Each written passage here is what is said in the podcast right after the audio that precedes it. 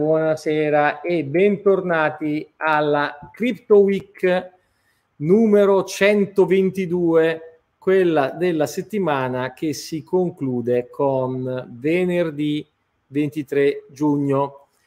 Al, con alcuni abbiamo già tentato di far partire questa Crypto Week fallendo perché eravamo in muto. Grazie per i nostri ascoltatori sempre attenti e estremamente puntuali nel sopportarci.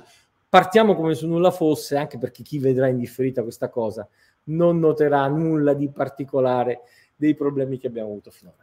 Bene, settimana dominata dalla notizia del rally Bitcoin, che tocca il più alto livello da aprile perché tutti i trader sono entusiasti della notizia sugli ETF. Qual è questa notizia? Lo racconta il Wall Street Journal BlackRock ha richiesto l'approvazione di un ETF Bitcoin e questo fa notizia. Fa notizia, muove i mercati. Perché? Perché BlackRock è il più grande asset manager mondiale.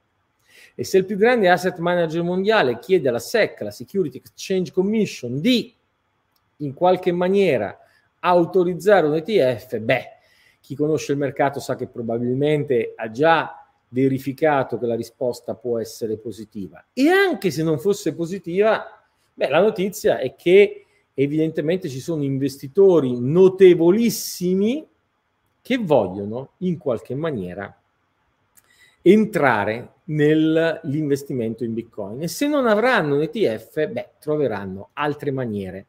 Ed ecco che allora Bloomberg fa notare come questa sia la migliore settimana da marzo scorso o anche Coindesk debba documentare nel dettaglio quello che aveva iniziato, ve l'avevamo raccontato proprio settimana scorsa perché noi sulla notizia siamo sempre sul pezzo, ma anche gli effetti sulle altre cripto. E sì, perché sebbene le cripto siano tutte fortemente correlate, questa volta strappare in alto è stato proprio Bitcoin, per esempio, lasciando un po' indietro Ethereum. Il rapporto Ether-Bitcoin è ai minimi da due mesi a questa parte.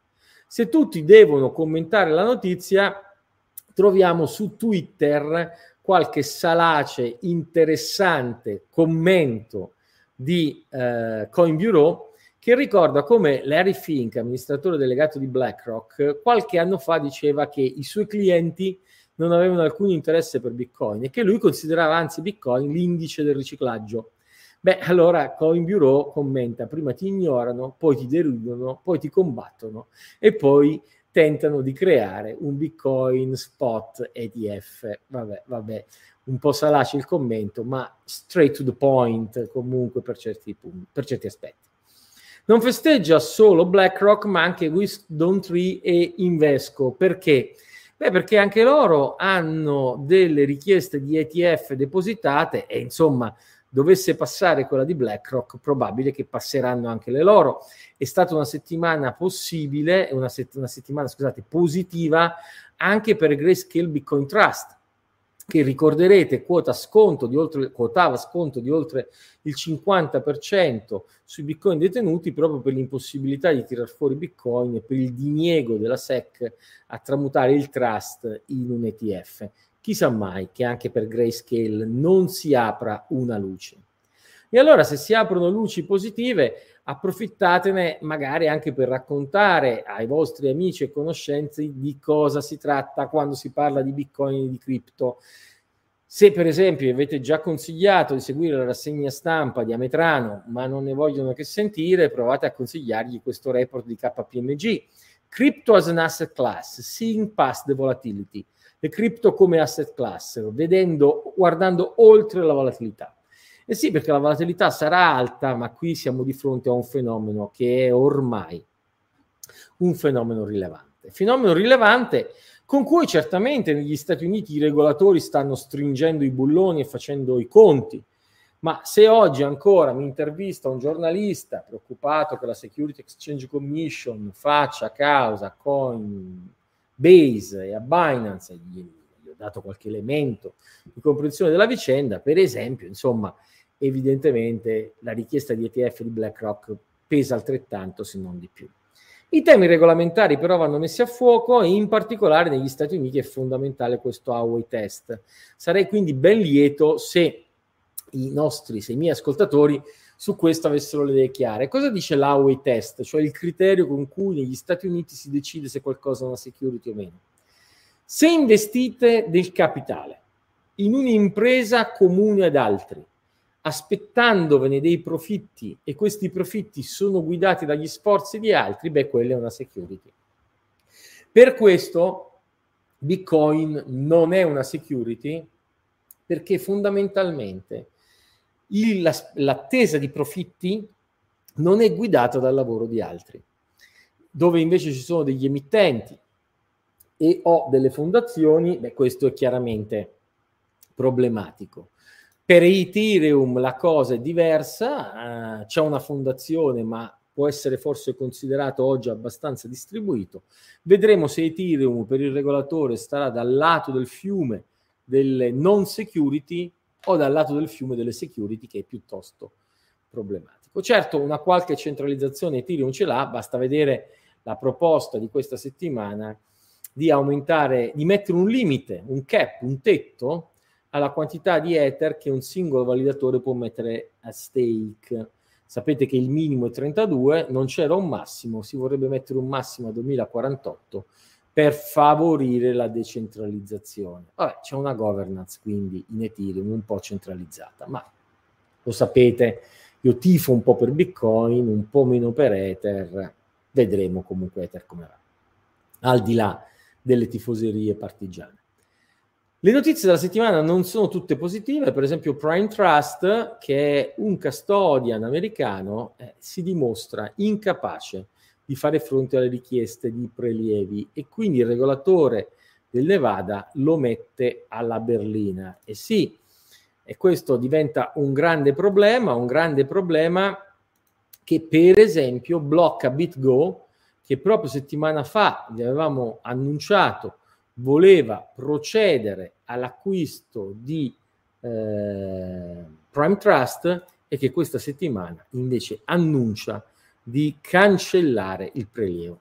Le voci che Prime Trust fosse, come si dice in gergo, cash strapped, con problemi di liquidità erano noti, eh, insomma qualche pettegolo diceva anche che hanno problemi proprio di redimibilità, ahimè anche i custodian come vedete non sono affidabili non c'è XIG, la quale dà prova di riserva.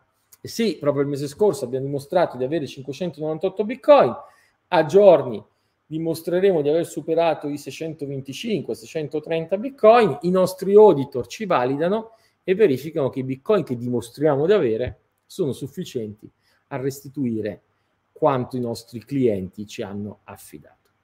Non c'è più tempo, non c'è più spazio per i player poco affidabili e per esempio Binance si trova in difficoltà ed è costretta a deregistrarsi negli Stati, nel, nel, in Inghilterra e quindi non può più servire la clientela inglese.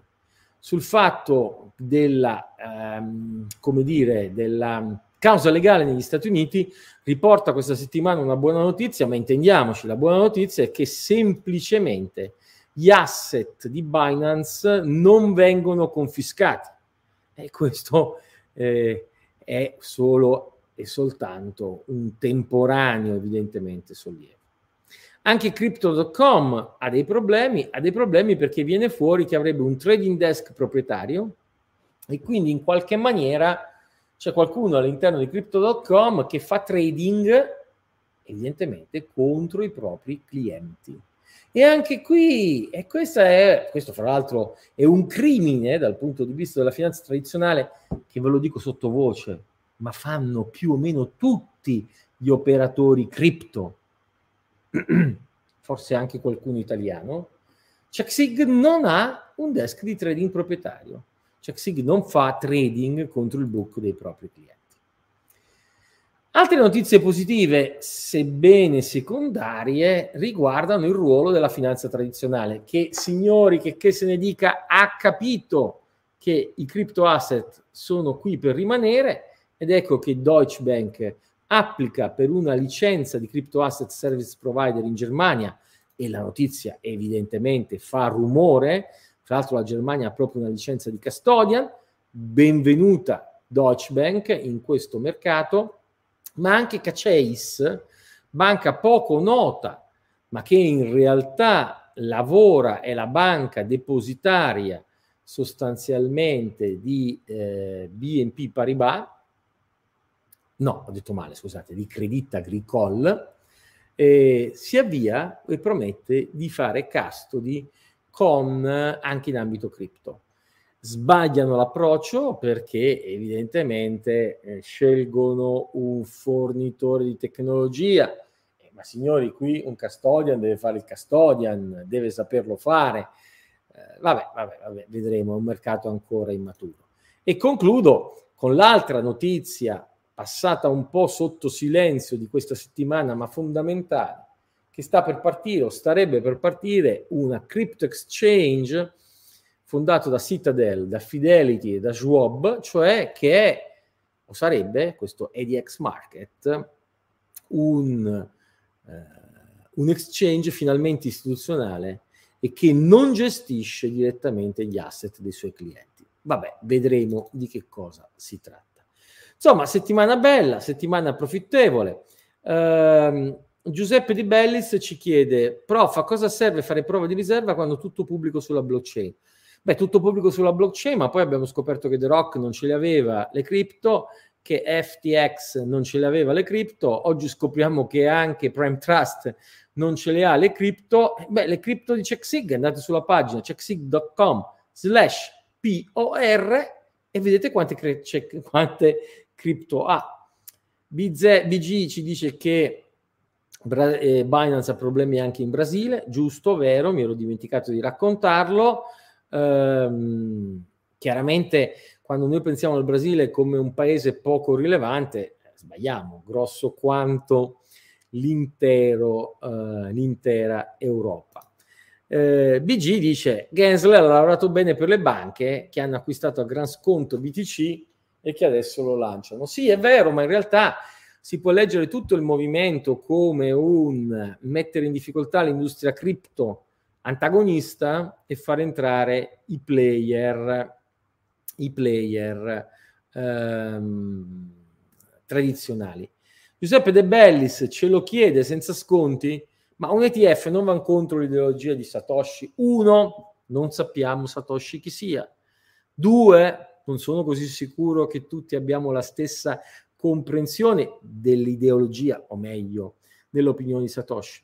Tre, non vorrei essere provocatorio, ma chi se ne frega dell'opinione di Satoshi? La cosa bella è che Satoshi si sia tolto dalle scatoline, non sia presente e l'ha fatto volutamente, proprio perché Bitcoin non ha padri padroni. E allora il pensiero di Satoshi, potrebbe essere più autorevole di quello di Ametrano, ma nell'uno e nell'altro contano in maniera particolare. Certo, lo so, quello a cui Giuseppe si riferisce è che ma Bitcoin non è antagonista. No, Bitcoin a mio avviso non è antagonista. La visione antagonista che alcuni ne hanno, anarcocapitalista, è una visione.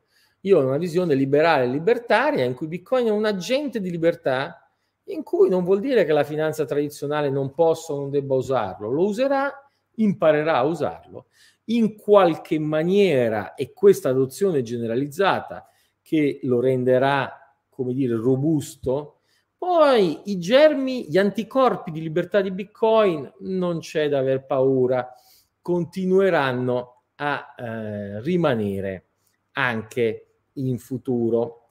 Bene, eh, Bottazzi chiede, se ho capito bene, la SEC ha 45 giorni di tempo per dare una risposta e può chiedere un'estensione di ulteriori 240 giorni. Tirerà per le lunghe?